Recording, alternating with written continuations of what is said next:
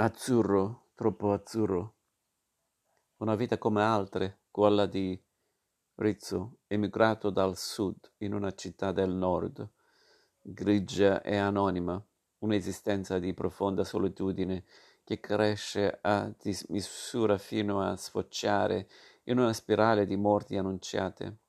La claustrofilia del protagonista è figlia del rifiuto di aprirsi agli altri Rizzo dall'osservatorio privilegiato del suo divano cova rancori che diventarono odi e si crogiolia nell'ossessione tassonomica della raccolta di ritagli di cronaca nera, fino a sprofondare sempre più in se stesso, nel buio della malattia dell'anima.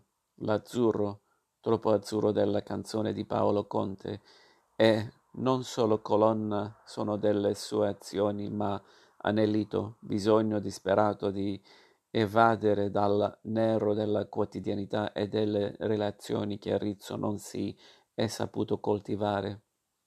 Un romanzo potente che parla dell'incapacità di trovare una misura di sopportazione della realtà in cui a volte non ci riconosciamo più.